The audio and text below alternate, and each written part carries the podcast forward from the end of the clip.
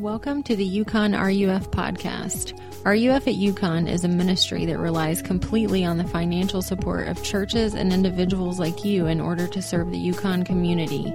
You can support RUF at UConn by going to ruf.org/uconn.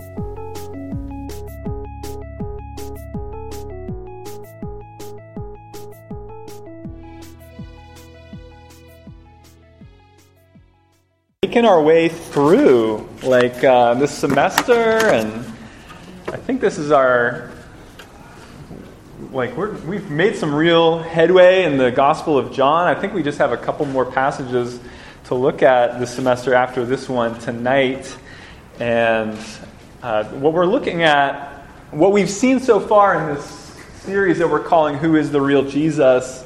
Is we've seen Jesus introduce himself uh, by performing miracles that show who he is, uh, sometimes actually saying things like, I am the good shepherd or I am the vine. And at the same time, we've been seeing him kind of progressing toward that time where he will be arrested and killed.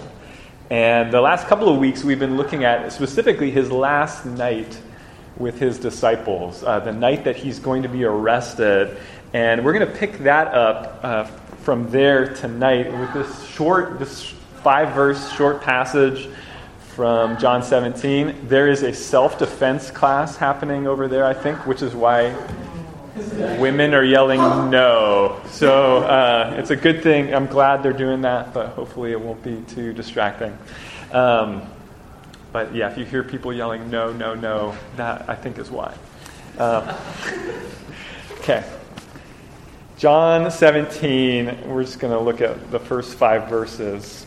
Um, this is Jesus actually praying in front of his disciples. So uh, his, he's wrapping up his last, last evening with them. He's given them some last words. He's been telling them a little of what to expect uh, in the days to come. And he finishes by praying. And these five verses are just the beginning of his prayer.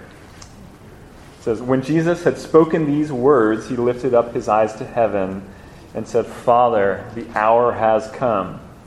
Glorify your Son, that the Son may glorify you, since you have given him authority over all flesh to give eternal life to all whom you have given him.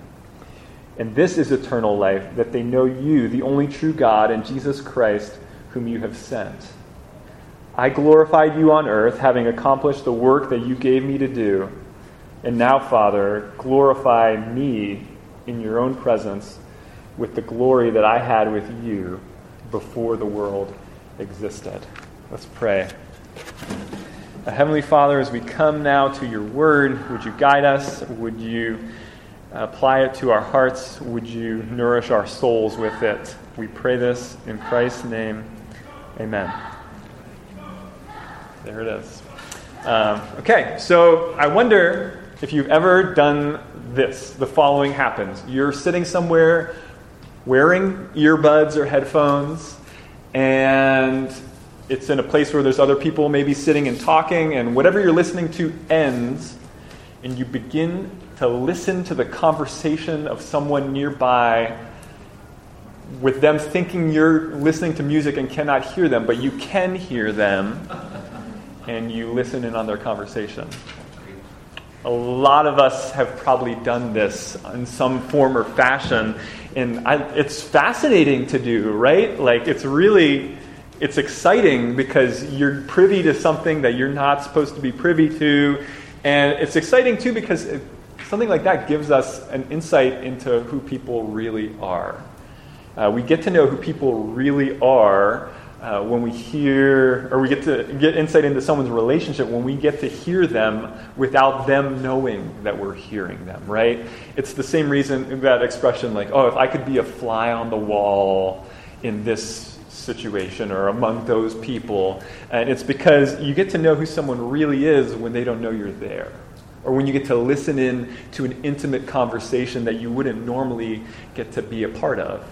Uh, you could hang around me and my wife Maggie all the time, and you would get to know us pretty well, but you wouldn't really know what our relationship was like unless you happened to listen in on a conversation that we thought we were just having between the two of us, right?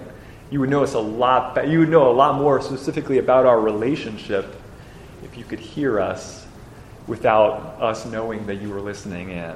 And in the Bible, uh, Jesus talks to the Father a lot, God the Father. And then there's a lot of places in the Gospels where it says, and then Jesus went off alone to pray.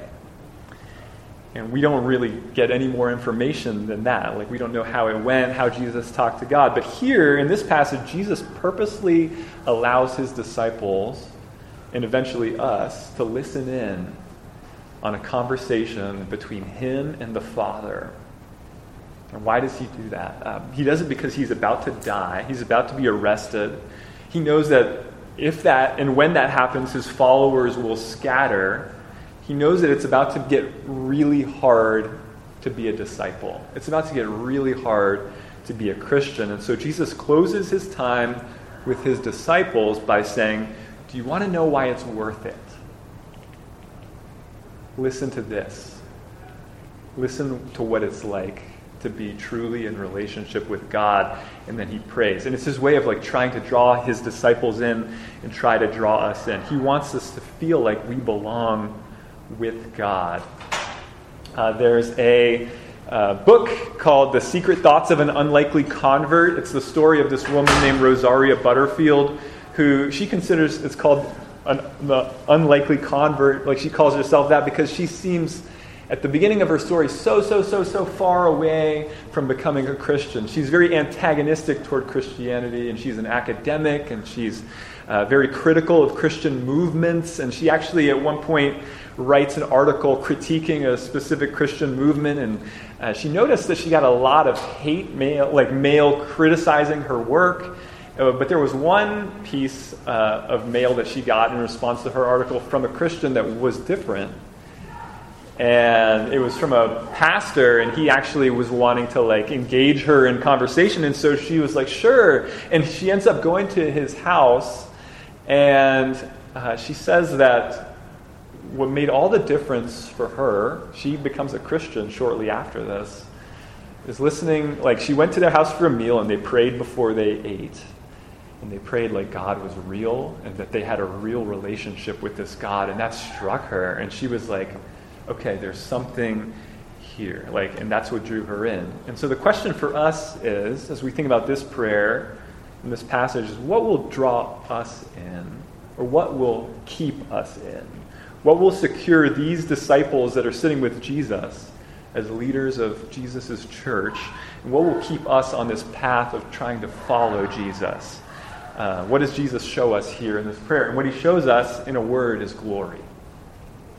The word glory or glorify is in this passage five, you know, five verses, and it's five times mentioned. And so I want us to look at this idea that Jesus shows his disciples glory here and first of all, I want to think about what, it, what glory even is, and then I want us to think about how Jesus shows them glory. And finally, I want us to think about how we can show God's glory to the world around us. So, first of all, what is glory? And in the Bible, the word glory, uh, it's translated originally from Hebrew, and it's a Hebrew word that literally means weightiness. It means it matters, like it has weight. And today we might say something like, oh, this is big, right? Like it's a similar concept. Or this changes everything. And I want you to think about what some examples of glory might be today that we might encounter. Um, and it might be something breathtaking that we see, right? Something beautiful, something important that we get to witness. Uh, I think about the things that people share frequently on social media. You know, like if there's a rainbow out, you can like guarantee that like 30 people you know have like snapped a photo of it and put it on Facebook, right? Because rainbows are amazing. Like it's actually worth like no one says like why did you post that rainbow pic? Cuz it's like rainbows are awesome. Like I want to see that. Or uh, a sunset, right? People post sunset pics all the time, and it's just like, that is cool. Like, thank you for sharing. Uh, mountain views, amazing meals, all these, like, why do we want, why do we see these things and want to share them? Glory. It's because these are things that matter, these are things that have weight. I think of my own, the, the birth of my children as a glorious moment, right? The moment uh, when you get to see a new life enter the world and you know there's just you feel the weight of the moment like this is a new life. I'm going to be the parent of this kid. Uh, there's a lot you, that, of weight that you feel. And uh, when jesus begins his prayer he says father the hour has come. And the, the hour has come means he's about to die. Like that's what he's talking the hour of my death has come. And he says glorify your son that the son may glorify you since you have given him authority over all flesh to give eternal life to all whom you have given him, and this is eternal life, that they know you, the only true God, and Jesus Christ, whom you have sent.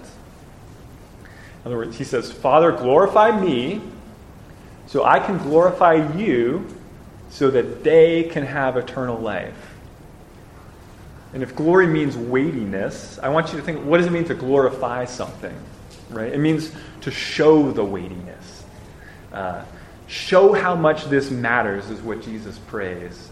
And he's praying that his people would see this significance, his, his significance, that they would see his weight, uh, because the Father gave him authority to give eternal life. Think about that for a sec. There is someone who has the authority to give you eternal life, and it is Jesus. And the way it works is this you can't have eternal life until you see his glory. Like, if you don't see his glory, you won't take it. And so Jesus is so great that Jesus has done something him that has done something that enables him to give eternal life. And he's asking that the Father would glorify him so that he could actually do that. Uh, how was the prayer answered? Like Jesus prayed this prayer, how was it answered? Well, it began that night when he was arrested.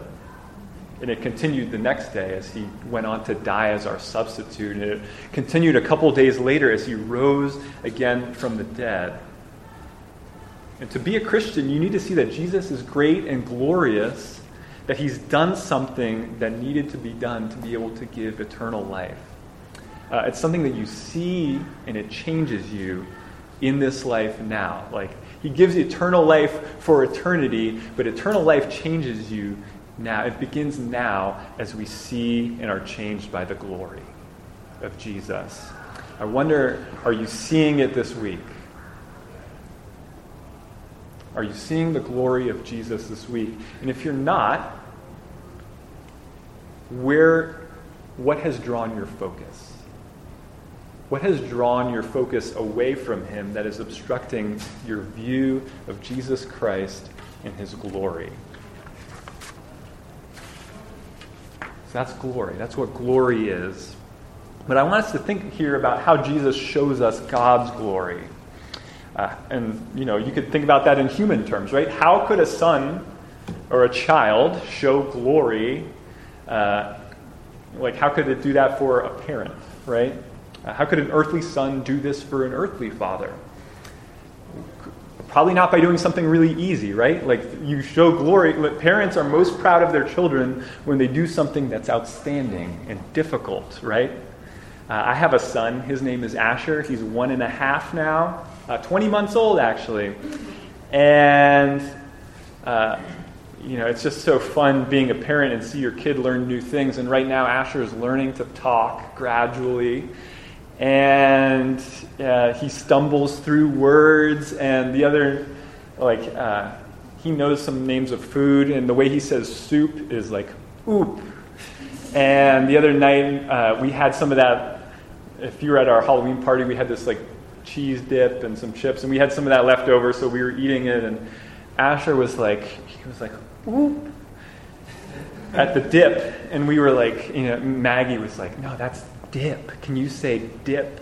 And like, you know, when a kid's learning to say a word, it's like trying really hard to like form the sounds, and he goes, dip. And we're just like, yeah! right? We're just like, that was awesome. Yeah, clap. You know, and just like, okay, imagine if this, imagine how proud we would be if he like went on to like cure cancer or something like that. You know, like if we're just like doing that over the word dip, you know, um, the more he does, the more challenges he takes on, the more uh, we'll experience that pride in being his parent, right? So, uh, how does Jesus do this? Like, what does Jesus do that glorifies his Father? Uh, it's by the way he goes to the cross in order to die for those the Father has given him. Uh, that's in verse 2 there, right? The Father has given him a people to die for. And to make that happen, Jesus will have to experience a kind of God forsakenness that only enemies of God should ever have to face. And on the cross, he prays a different prayer. Do you know the prayer he prays on the cross? Contrast that with this prayer of intimacy. On the cross, he prays, My God, my God, why have you forsaken me? And it's this picture of Jesus uh, taking on the weight of sin and what it's like to be a sinner as he dies. Uh, to truly see the glory of God, we need to step back and see that big picture. Uh, we need to focus on verse 5 here. Um, Jesus is talking in verse 5 about the glory he had before the world existed with the Father. Uh, what Jesus is getting at is that God in himself is a relationship. Like we talk about the Trinity today and uh, Father, Son, and Holy Spirit, and it's this picture of glory. It's this relationship that has always existed uh, since the dawn of time. And God has been a relationship, uh, this perfect relationship, this great relationship of uh, mutual giving and mutual love uh, since eternity. And it's amazing. And we get glimpses of it even here in the way that Jesus talks to his Father and how perfect that is. And so the question, I wonder if you've ever thought about this, is if he had that, why would he make us? Or another way to ask that is why is there something rather than nothing? Why did God, why did this God who is three in one, who is perfectly sufficient within himself, uh, create in the first place. And you might say, well, maybe he was bored. Nope. He was in a perfect relationship. You know, maybe they needed something. No, they didn't need, they had everything. The Father, Son, and Holy Spirit had everything forever. And so, why did he do it? The, the, reason, what makes God the most glorious, is that even though he had everything, even though he lacks nothing, he said, You know, I'd really like to bring Lucas into what we have. I really want to bring Rachel in. I really want to bring Melissa and Dylan in, right? That's what would mean like it's like this is great, but what would be better? That. To bring them in. And so what, what that's going to take though, and what makes God glor- even more glorious is to do that, this, the Trinity, is going to have to get ripped apart. And he says, even if that happens, it'll be worth it to me to have them. No cost is too great. And so on the cross, Jesus is, God is torn apart, and that is what glory is. That's a picture of glory. The most glorious thing about God is he wants to share his glory with us. He wants to bring us in at infinite cost. To be brought in, you need to see the glory of that. It's the most glorious thing there is. So that's how Jesus shows us God's glory. But I want us to think about how we can show God's glory to the world around us. Uh, we can show God's glory to the world by joining Him on His mission to bring in, to bring people in. That's how we show the glory. We need to see that who God is is someone who brings people in. And for you and me, that's kind of a problem because that's not exactly who we are naturally, right? Like, if I'm honest, what I want is like a nice, cozy world where it's like my family and friends primarily around me, and I'm like sitting by a fire, drinking a warm beverage, and telling inside jokes that I don't have to explain to anyone because everyone already knows, and just kind of be comfortable forever. Like, that's kind of where I naturally go. And that's kind of where the religious leaders that Jesus had so much conflict with naturally went too, right? They were about keeping people out. And that's why they conflicted with Jesus so much, because Jesus is God, and God is about bringing people in. I wonder, what is it for you? Like, what is the set of circumstances that you kind of want to live to surround yourself with that keeps people out?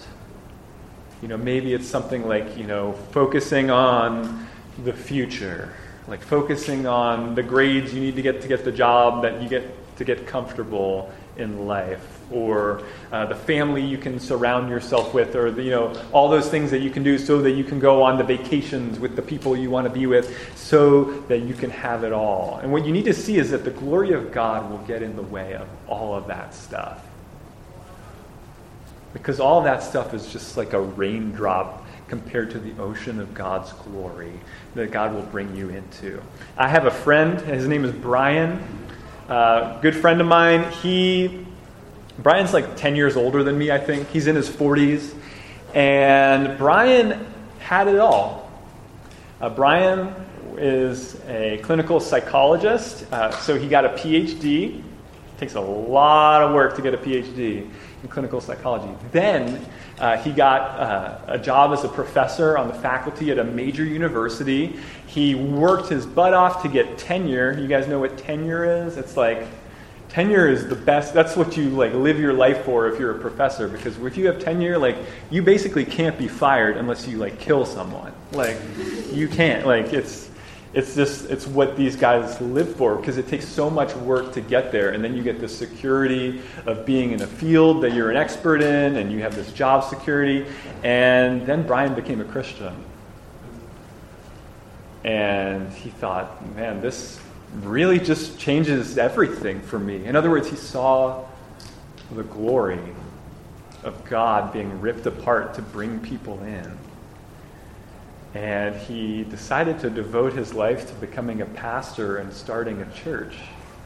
And his colleagues were like, Are you insane? like, all these people that have, like, side by side with him, been, like, working their tails off to get to this point of arrival. And they were just like, Are you insane? Then, so he goes, I met him as a grad student in seminary together.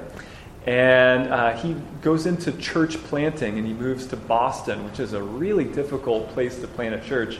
And you have to like raise like millions of dollars to do this work, to start a church. And he's been at it for a while and it's been really hard. Like it's not easy. And actually, I visited his church not that long ago and uh, you know, praise God, he's like gathered some people, but it's not, you know, it's not a big group. And when I got there, like a kid had thrown up on the floor right before, and like the heating was off, and this they meet in like a gymnasium of a school, and you know, like you're just kind of like, man, you traded all that for this, and Jesus would look at that gymnasium and he would be like, glory. This is glory. People who were far away from God being brought in into the best relationship that there ever was. And so God is asking us to forego our, our idea of glory for His idea of glory, which happens to be eternal. Uh, how can you become someone who delights to bring people in? How can you become someone who delights in giving instead of taking? How can you become someone who will let your little cozy world kind of come crumbling apart for the glory of God? And the simple answer is we need to see the glory of Jesus. And it's everywhere in this passage, really, but the big picture is this. What are Jesus and the Father ultimately talking about here? They're talking about us. Think about that. Jesus is about to die in the most horrible way. Uh, like, shouldn't Jesus be saying, Father, comfort me in this time? And instead, they're just thinking about you and me. Jesus is saying, like, Father, help me because I love them so much. And father, the Father is saying, I will help you because I love them so much. And they're saying this about us. People like us who don't get it people like us who fail and sin and people like us who like our like the glory we seek after is just like dirt compared to God's glory and the glory that he offers. And yet when the father and the son have a moment together they're just like ah I love them. Let's get them let's bring them back. And if you see how glorious that is then you'll start to live for the glory of God uh, you'll want God to look good, so you'll invite people in to your life and into your community. You'll want God to look good, so you'll give stuff away instead of hoarding your stuff. You'll want God to look good, so your cozy little life won't really mean anything to you. And the glory of God will mean everything. Uh, that's what we need. We need that to be truly human, to be ourselves again. And so I'll, I'll just close by praying that God would work that glory into our lives tonight. Let's pray. Heavenly Father, show us your glory. Uh, for many of us, it is we are bogged down, and uh, there is much that is kind of shielding your glory, uh, just the glory of a God who would come to die for the likes of us. Uh, we pray that that would be our story. Uh, we pray that uh, more and more we would live for your glory, we would live to extend it out, that we would join you on this mission, that we would join you uh, in the glorious relationship, uh, the glorious uh, relationship of the Trinity, Lord. Draw us in, we pray. In Christ's name, Amen.